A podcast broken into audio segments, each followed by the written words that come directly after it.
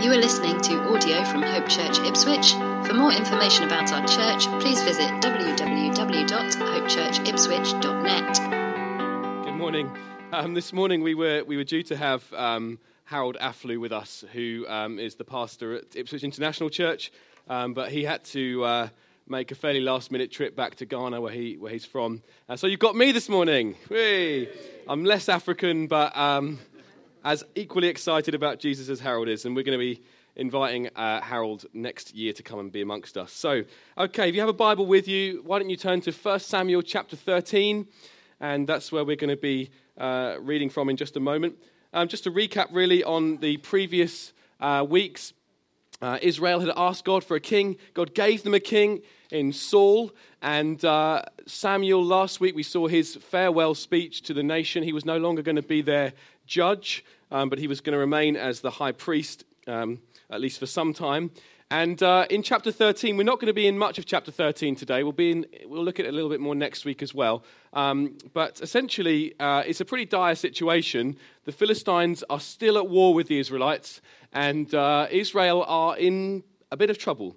Already, uh, Saul has made a big mistake in making a sacrifice without waiting for Samuel. Samuel uh, lambasted him for that and prophesied that he would not be the king for much longer, that God had actually uh, set his mind on another king who really was after God's heart. And we're going to be seeing uh, more about that king, uh, King David, in the coming weeks. We're actually going to be focusing on him after Christmas, really one of the most important characters, not only in this book, but also in the whole Bible.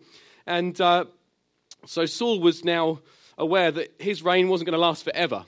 And uh, the Philistines were closing in on the Israelites. And as we're going to see now, uh, the Israelites were pretty um, underprepared for, for a war.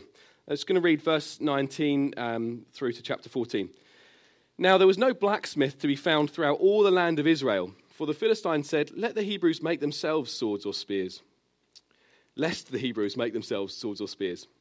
But every one of the Israelites went down to the Philistines to sharpen his plowshare, his mattock, his axe, or his sickle. And the charge was two thirds of a shekel for the plowshares and for the mattocks, and a third of a shekel for sharpening the axes and for setting the goads. So on the day of the battle, there was neither sword nor spear found in the hand of any of the people with Saul. But Saul and Jonathan his son had them. And the garrison of the Philistines went out to the pass at Michmash. One day, Jonathan the son of Saul said to the young man who carried his armor, Come, let us go over to the Philistine garrison on the other side. But he did not tell his father. Saul was staying in the outskirts of Gibeah in the pomegranate cave at Migron.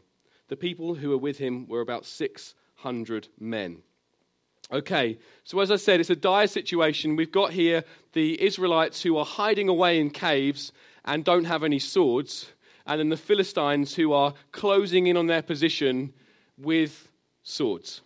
It's a pretty uh, dire situation. Saul is frozen with fear, it seems. He's staying in the cave. He's not doing anything about it. Maybe the words of Samuel are still ringing in his ears that he will no longer, uh, he won't always be the king, that he will be dethroned.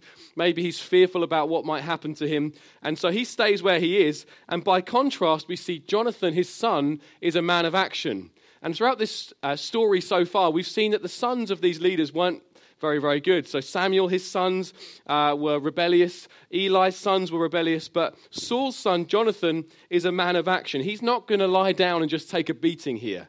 He's not going to lie down and let the nation of Israel be overrun by the Philistines. He's passionate about God's glory, and so he is not going to lie down and take a beating. Let's read on uh, to see what happens. Verse 4 Within the passes by which Jonathan sought to go over to the Philistine garrison, there was a rocky crag on the one side and a rocky crag on the other side. The name of one was Bozez, and the name of the other Seneh.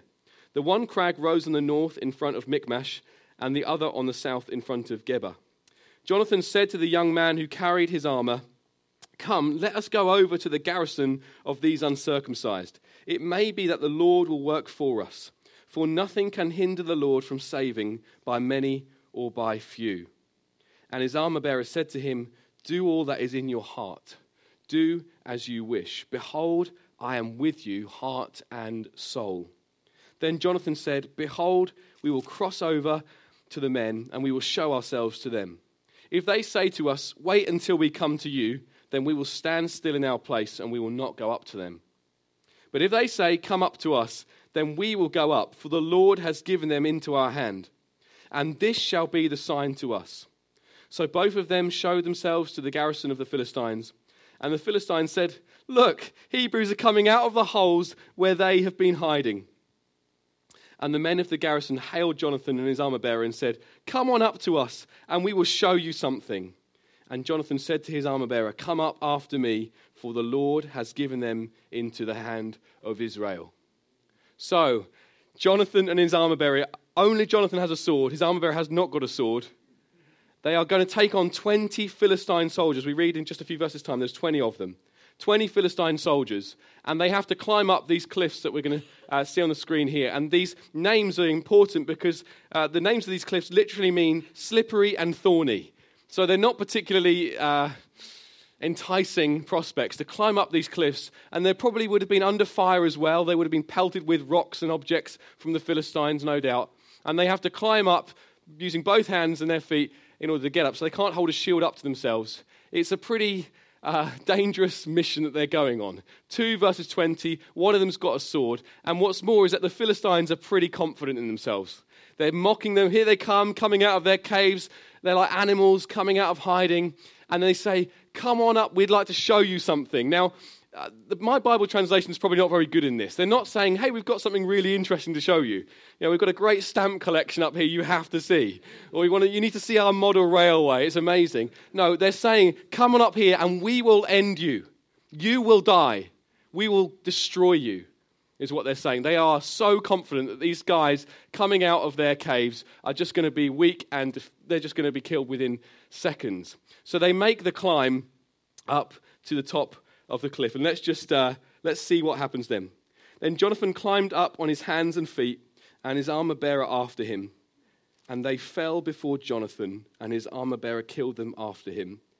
And that's, that first strike which Jonathan and his armor bearer made killed about 20 men within, as it were, half a furrow's length in an acre of land. And there was a panic in the camp, in the field, and among all the people. The garrison and even the raiders trembled.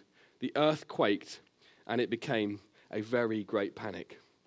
So these guys, they get up to the top and they kill all of the Philistine soldiers. They kill all 20 of them, seemingly fighting back to back. Uh, Jonathan was injuring them. The armor bearer was killing them. I don't know what he was using.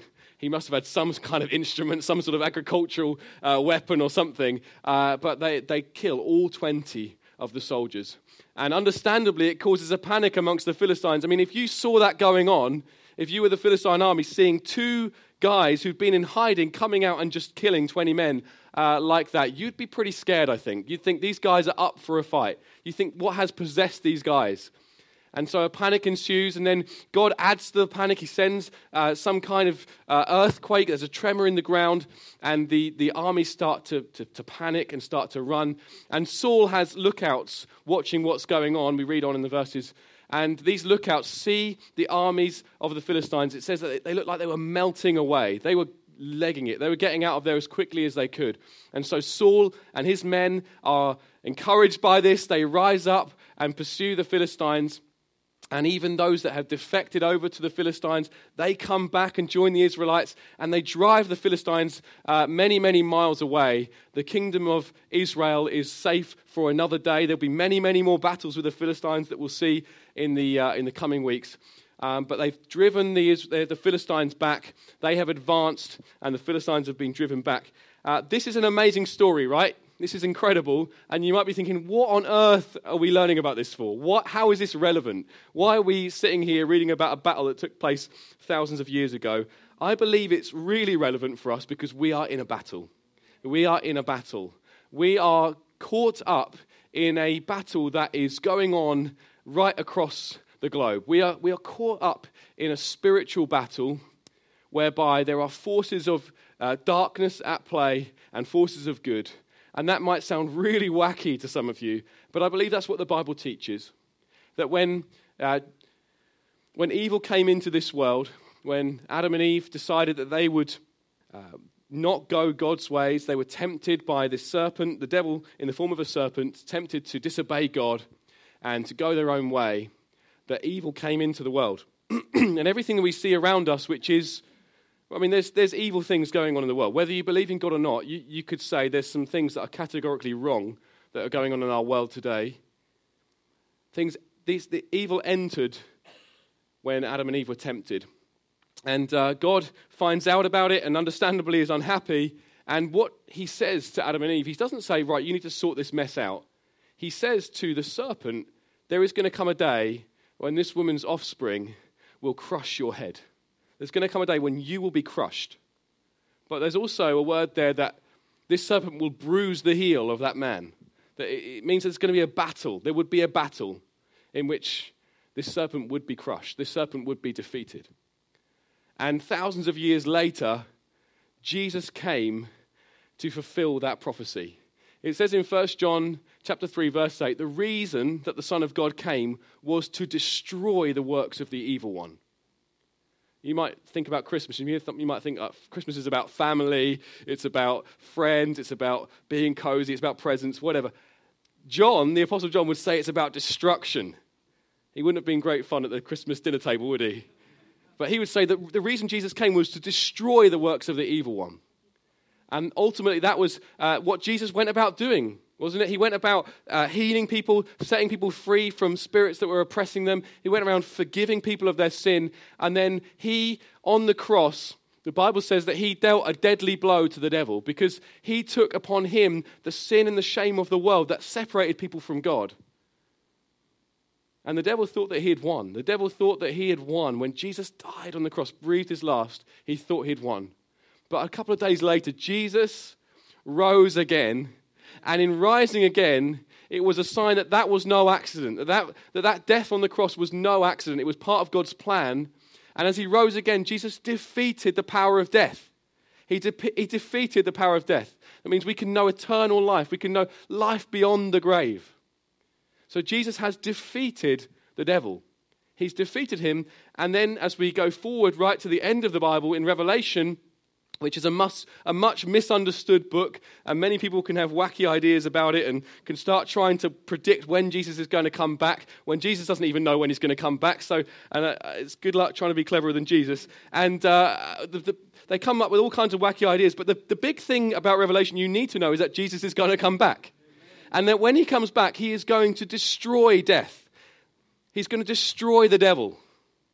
The devil is already defeated, but he has yet to be destroyed. He's like a boxer who's been dealt the knockout blow.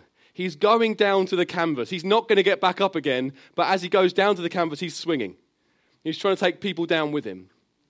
So that's the, that's the reality of what is going on in the world. It's the, the, the, the future of the devil and of death and of suffering and sickness is secure. It will be no more. There will be no more tears. There will be no more sadness. That is secure.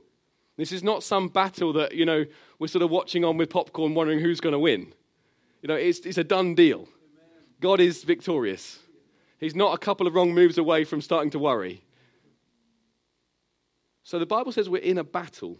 We're in a battle, and our battle is not against flesh and blood, but it's against spiritual forces of evil. We find ourselves in a battle. And we, friends, the good news is, just as with the armor bearer who gets to go with Jonathan on this mission, we get to go with Jesus.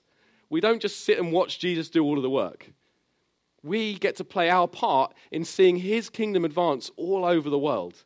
And where his kingdom advances, people are set free, people are healed, people are uh, released from all kinds of things we get to play a part in that.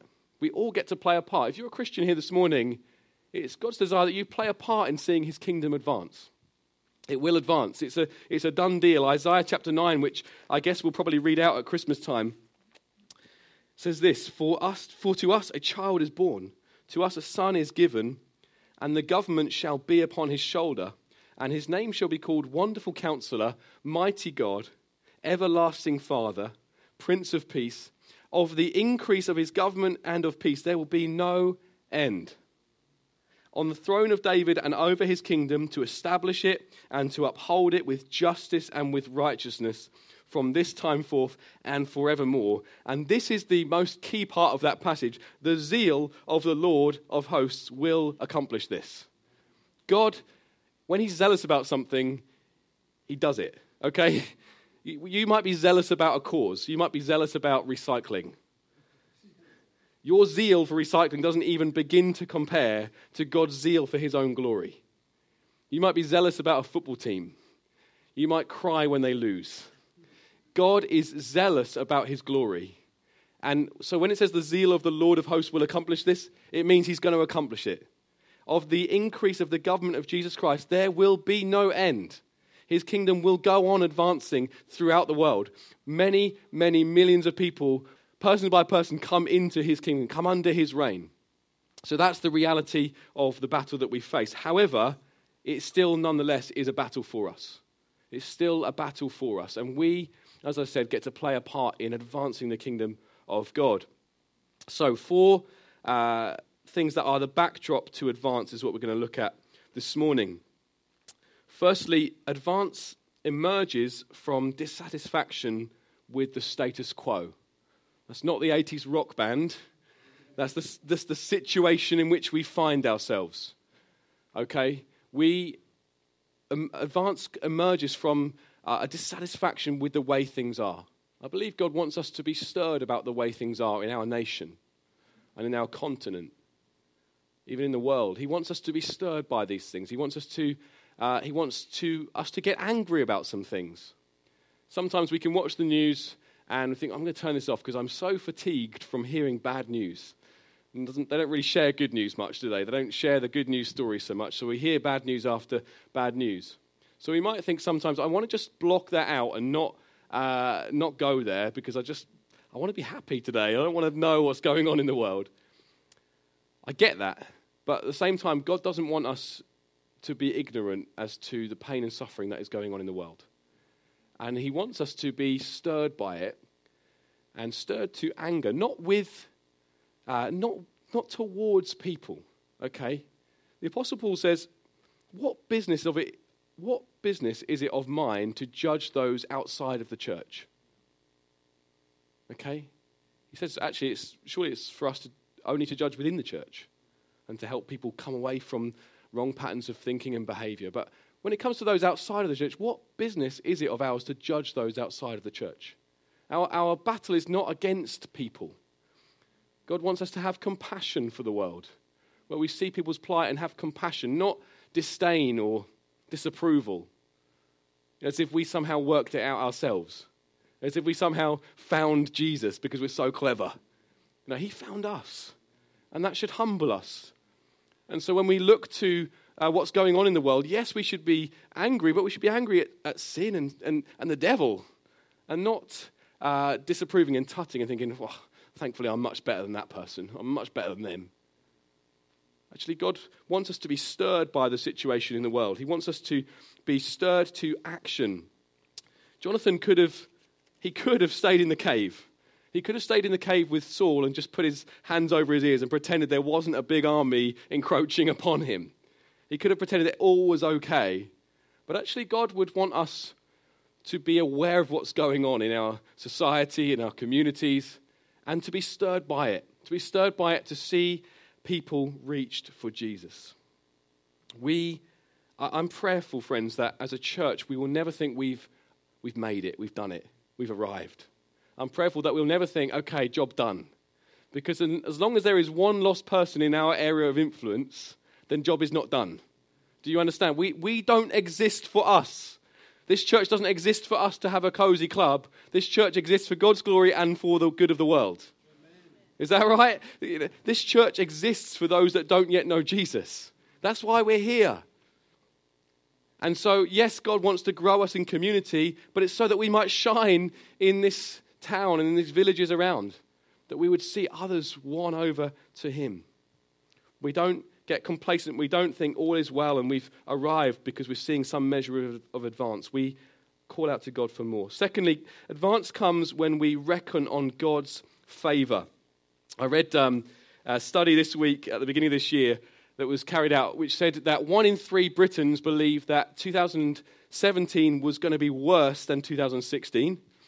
And then in that same study, they studied 25 developed nations, and they found that the Brits were the third most pessimistic of those nations, only bettered by the Italians in second and the French in first. and, uh, and maybe the French have got good reason to be pessimistic. I don't know. Um, that was a big dig. Sorry, Jeremy, who's French. Um, we can be a bit of a cynical and pessimistic nation, can't we? We can, we can kind of think if I go for that course of action, there are a number of things that could go wrong. You might not be from this nation, and you might be sort of thinking, yeah, this is true of Brits. I've noticed that they don't really have much trust in, in, in the future. They believe it's all going to go badly. And I've noticed actually that amongst uh, international folks in this church that I've got to know, there's a. Um, there's an entrepreneurial spirit that is, I'm going to go and do this business venture or whatever because I believe it's going to be successful. It's not so much to be found amongst us as Brits. We, we kind of tend to play it safe. And uh, as I mentioned a few weeks ago, when we come to taking a course of action, we have to list the, the very many things that could go wrong in order to be able to do that thing with a health and safety uh, risk assessment. And uh, Ricky Gervais, who you didn't expect me to be quoting from this morning, I imagine, he uh, commented in Time magazine on the differences between Americans and British. He says this The Americans applaud ambition and openly reward success. Brits are more comfortable with life's losers. We embrace the underdog until it's no longer the underdog. Is that a bit true of tennis? We liked it when Tim Henman failed at the last hurdle, but we don't like it when Andy Murray does well. We like the underdog. Americans say, Have a nice day, whether they mean it or not. Brits are terrified to say this. We tell ourselves it's because we don't want to sound insincere, but I think it's because we don't want to celebrate anything too soon. For the Brit, failure and disappointment lurk around every corner. This is due to our upbringing. Americans are brought up to believe they can be the next president of the United States. Brits are told it will never happen for you. I think that's quite insightful. I don't, wouldn't say it's true of every British person, but I think it's quite insightful. One last point. Uh, a poll I read a couple of weeks ago after England had um, qualified for next year's World Cup, thousands of participants said 42% believe that England will be knocked out in the group stages of the World Cup. Now, maybe there's good reason given recent form, but that's not a very optimistic outlook, is it? That's a quite a cynical and pessimistic outlook. Now, I think there's something in a little bit in our national mindset that says things will, will go wrong eventually. That if we, if we step out to do that thing, we need to think about the many, many things that could go wrong. And I'm not, I'm not suggesting we, we throw our minds out and think, well, you know, let's just go and do some crazy things and not consider all the possible consequences.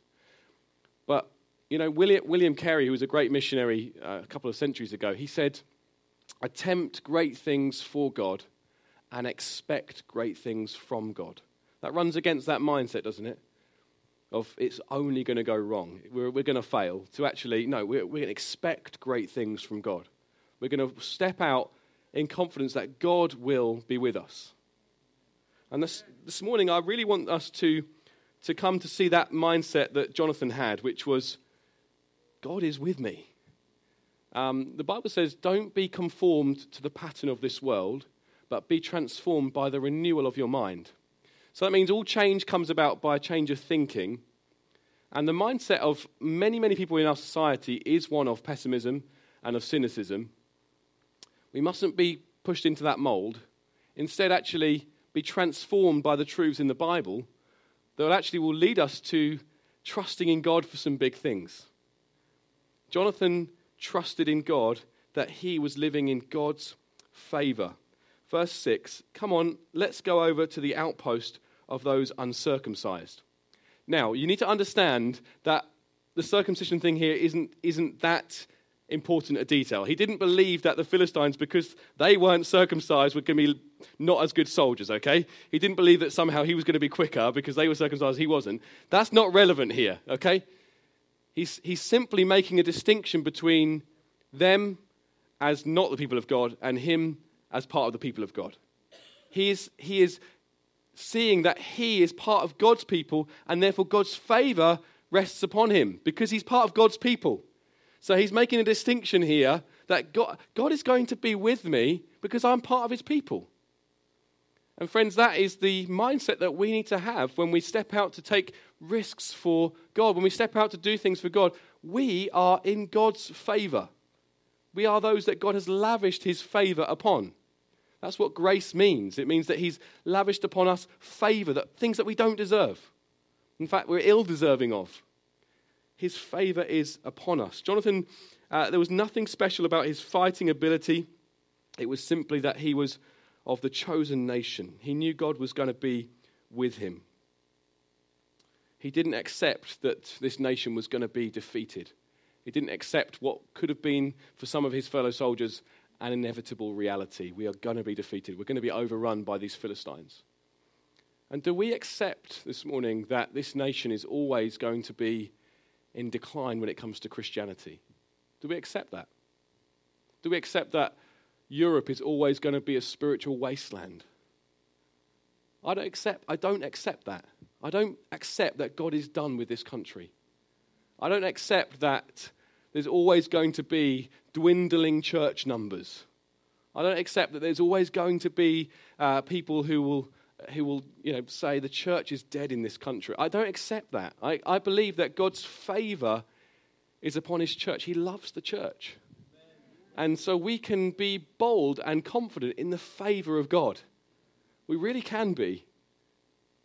And we don't have to say, well, it's only really going on in China, or it's only really going on in Africa, or it's only really going on in South America. That's where God's kingdom is advancing. But here we're just going to have to put up with some, some decline. You know, God's plan is that as the world gets darker, the church shines brighter. And I, I, really believe that there's, there's big things, even still, for this country. That if we were to call out to God and, and pray and ask Him and take risks and step out and be the church that He wants us to be, then God will do great things. We need to have the mindset that is in the scriptures. You know, Nick read out Romans 8 earlier. I was chuckling as Nick was reading it because that's exactly uh, where God had led me for this message. You know, we need to be in the truths of Roman, Romans 8. Romans 8 is probably one of the key chapters in the Bible.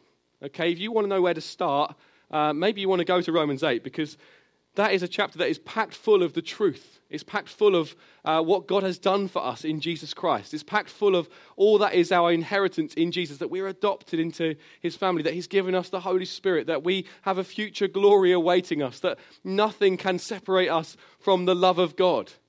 These truths are truths that will change our mindset from one of, it's always going to be difficult, and whatever we step out in, we're going to fail, to actually, no, we're living in the favor of God. I really want to call us into that. We, we, we must see that God, we are God's favored people. We're his treasured possession, and he's got good things for us. Paul asks the question, doesn't he? What will separate us from the love of God? And he, he goes on, I'll just list it actually. What, what's he, what does he list in that that we, read, we heard earlier? He says, Will famine, will nakedness, will persecution, will powers, Will demons, will, eh, will any of these separate us from the love of God? His resounding response is no. None of these things will separate us from the love of God. None of these things can separate us from God's love. And that is something that will change our minds when it comes to the future. When we look forward, we believe God is with us. He is with us. I believe that. It won't always be easy. There will be battles ahead for us where it will feel fierce at times. It, it wasn't an easy battle for Jonathan and his armor bearer. And even though they defeated these 20 Philistines, it wasn't easy. But the outlook is good because we're God's favored people. Number three, advance is fueled by outrageous risk taking.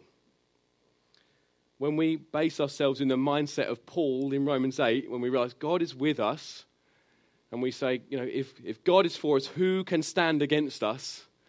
Paul isn't at that point asking us to list some things down. Okay, take your pens out, write down the many things that could be against us. He's saying if God is for us, it is completely irrelevant who is against us. God doesn't consider anyone an equal match to him. He doesn't consider anyone a, a, a, a, a tough opposition. If, if God is for us, then it is irrelevant who stands against us because God's for us this mighty one, the mighty one of Israel that we've uh, sung about even this morning, that he is with us. So this leads us to take risks. It leads us to be on the offensive. It doesn't uh, keep us in our caves. When we know God's with us, we don't stay in our caves. We don't uh, try and hide our light under a bushel, as Jesus would say. We don't try and uh, you know just retreat and say, "No, I'm just going to stay where we are." Actually, and we're quite happy with how things are going. No, when we see that God is with us, and that he, and if no one can stand against him, it leads us to be on the offensive. It leads us to take ground for him. It leads us to push back the kingdom of darkness and to see the kingdom of God advance. It leads us to take risks. Risk is simply uh, an action that exposes you to the possibility of loss or injury. So if you take a risk, you might lose money, you might lose face, you might lose health, you might even lose your life. That is what I'm talking about when I'm talking about risk this morning. It's an action that exposes you to that possibility. It's impossible, though, for God to take a risk. It's absolutely impossible for God to take a risk because He knows the outcome. He knows the outcome before any course of action. He knows what's going to happen. So it's not possible for God to take a risk.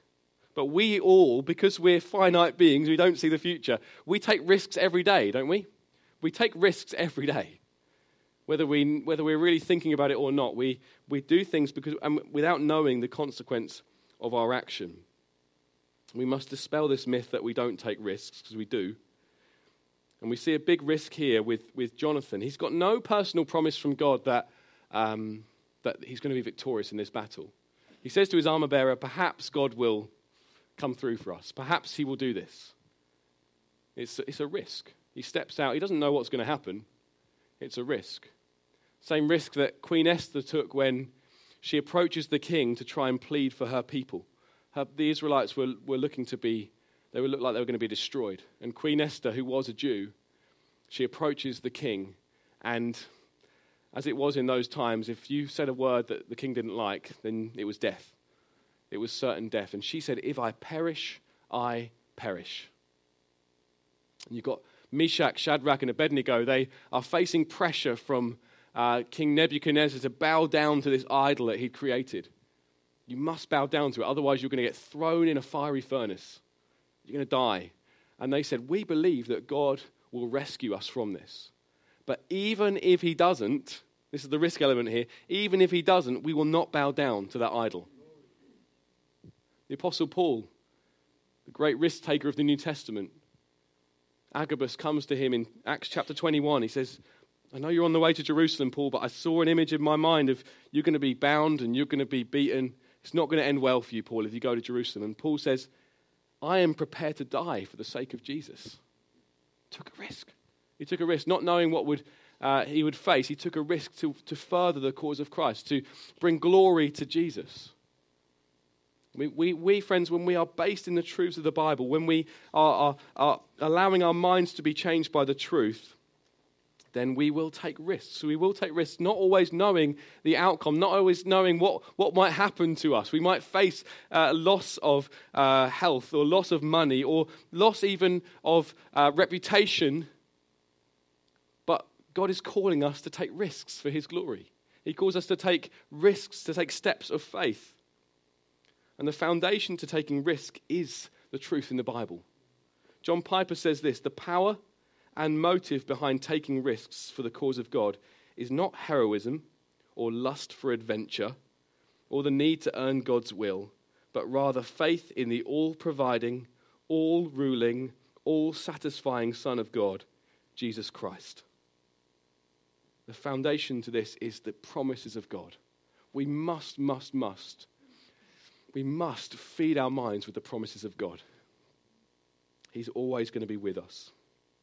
If you're, if you're not thriving in your walk with God, please read Romans 8. Read, you might not know where to start sometimes in the Bible. You might open up the Bible and think, oh, well, now their face is blacker than soot. Uh, they are not recognized. What, where what am I reading here? You, you, can flick through the Bible and think, where do I start? Well, a great place to start would be in the New Testament. Go to the go and see what God has said about following Jesus and what it means for us. Romans 8 is so I tell you that is a chapter that if you can memorize any area of scripture, memorize that. It will feed your soul. It will help you to be strong in God and take risks for him. Nothing can separate us from the love of God that is in Christ Jesus. Not any trouble or hardship, nor persecution or famine or nakedness or danger or sword, not any power, not death, not demons, nothing in the past, present, or future, nothing can separate us from the love of God. Don't miss the implications in these verses. It's not to say that God's people will never face those things. The implication is that they will. The implication is that they will face those things, but none of them cause us to be separated from God. And that's the foundation of risk. That's the foundation of stepping out and saying, okay, if I lose all else, I will have God. And I'm still a winner. If I lose all else, if I lose my money, if I lose my reputation, if I lose my health, even, I've still got God. And so I'm a, I'm a winner because I've got God. We never need to doubt God's provision for us. Verse 31 of Romans 8, again, read out earlier. If God is for us, who can be against us? He who did not spare his own son, but gave him up for us all, how will he not also, along with him, graciously give us all things? So, when we step out to take risks for God, and maybe some of you here, you've got a clear calling to do some things, and you're thinking, that is a big risk. I don't even know what, how that's going to end up. You can say, how, how can I be sure that God will provide for me all that I need? You look to see Jesus on the cross. You see Jesus on the cross. If God didn't spare him, how will he not graciously with him give you all things? All things that you need. As you seek first his kingdom, as you seek first his righteousness, all else will be given to you. Some of you have got callings upon you. You know, I maybe a bit reluctant to even admit to it because you know that it's going to take it's going to take some some giving up some stuff. It's going to take some risk. It's going to take some trusting in God. Well, if He didn't spare His only Son for you, then why do you need to doubt that He will not give you? Why do you need to doubt that He will give you anything else? He will give you all that you need. He will, need, he, he will give you all that you need. You look to Jesus on the cross, say, okay, I, he's not spared Jesus from me. He will give me everything else as I step out for him. That's the foundation of risk. That's the foundation of stepping out for the glory of God. Because the greater Jonathan, Jesus Christ, he went, he was the son of the king, wasn't he, Jonathan? Jesus, the son of God, went into the enemy camp and he gave the enemy an almighty beating. He gave him a beating that he would never recover from. He gave him a beating that caused panic amongst all the forces of evil. The greater Jonathan has won the victory for us. The greater Jonathan is our captain. Jesus Christ is our captain. It's him that we follow behind. We're his armor bearers now. We're his armor bearers who get to be involved in what Jesus is doing in the world. We get to follow after him. We to say, Jesus, I'm with you, heart and soul. And my fourth point, really, today and final, is that advance is accelerated when we are together, heart and soul. When we are together, heart and soul, behind Jesus. When we say to Jesus, firstly, I'm following after you, I'm giving you my life, I'm living for you. I'm with you, heart and soul, Jesus. Wherever you lead me, I will go. But ultimately, as a church, as a community, we will be most effective and advance will be accelerated when we are together, heart and soul. Where there's not disunity, where there's not discord, where we're tightly knit together, where we're fighting back to back, where we're pointing out maybe where there's armor lacking on people. Hey, look, that, that, you, you've got, you're weak there, you're vulnerable there. Let me help you. Let me point that out to you. Let's work that through together. Where we're tightly knitted together is where we'll see the most advance where, we, where we're not lone wolves, where we're not um, trying to go about this on our own, where we're not trying to sort of uh, go about this without any uh, community around us. We'll be most effective and will be, advance will be accelerated as we are tightly knit. Where we are heart and soul in this together. I tell you, as one of the leaders here, it is it's a real privilege when I hear people say, I'm in on this, I'm behind you, as elders, it's such a privilege to us when people say, I'm, I'm in on this. I, I really want to give myself to this church.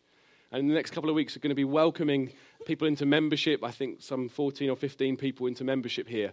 And it's so good to see people saying, I am in on this. I'm in on this. And, and you might be here this morning and not a member of Hope Church.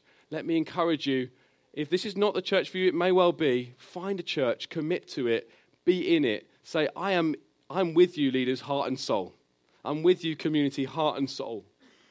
That's the place where you're most effective for Jesus. Is when you're, when you're in on a community, when you say, I am with you, heart and soul. There's great churches in Ipswich. There's some great, if this is not the place uh, for you, then let us help you find another place. But if you're here, please can I encourage you to put your flag down and say, I'm going to, you know, one of the things that Sarah and I did when we were in Southampton, we knew that we weren't going to be there forever. But we decided we were going to commit to that church as if we would be there until our dying day. If you always think, oh, I might move on one day, so I'm, not, I'm just going to dip my toe in, then you'll not be effective. You'll not be effective. But actually, if you say, I'm going to give myself to this, I'm going to give myself to building this church, I'm going to give myself to reaching out to others, as if I'm going to be here for the rest of my life, then you'll be effective. And you'll be in heart and soul. Let me encourage you to do that. God's got great things for us. Is that right? Should we stand together? Let's pray. Father God, I thank you that this morning we stand firm in the promises of your word. We know that you have the victory, Lord Jesus. You have defeated Satan. You've defeated death. You've defeated sin. And we stand in the good of your victory this morning. We thank you, Lord Jesus, that you are coming back and you will ultimately destroy all of those things.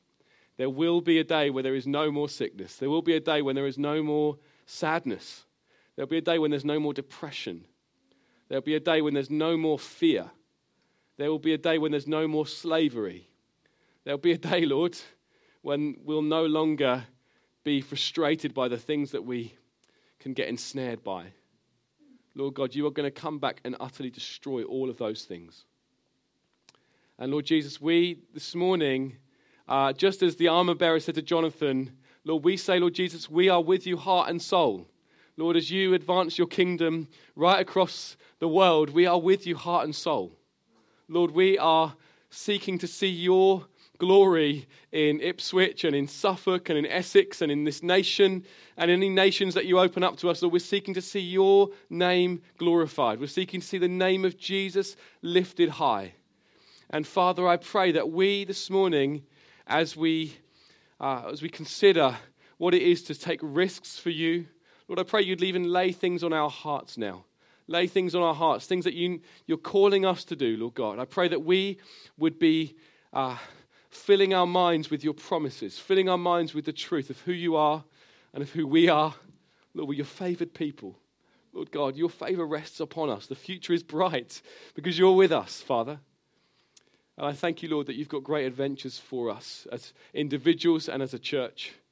I pray, Lord God, that you would cause us to be bold for you, cause us to do mighty exploits for you, for your glory.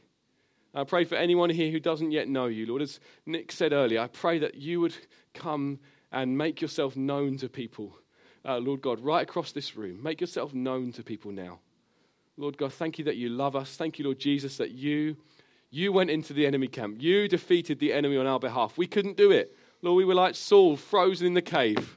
Lord, in fear and trembling. Lord Jesus, you took action. You raided the enemy camp. You died on the cross for us, and you rose again. I thank you, Lord Jesus. We stand in the good of that this morning. In Jesus' name, amen. Thank you for listening to audio from Hope Church Ipswich. Please feel free to make a copy of this content, but please do not edit the content in any way.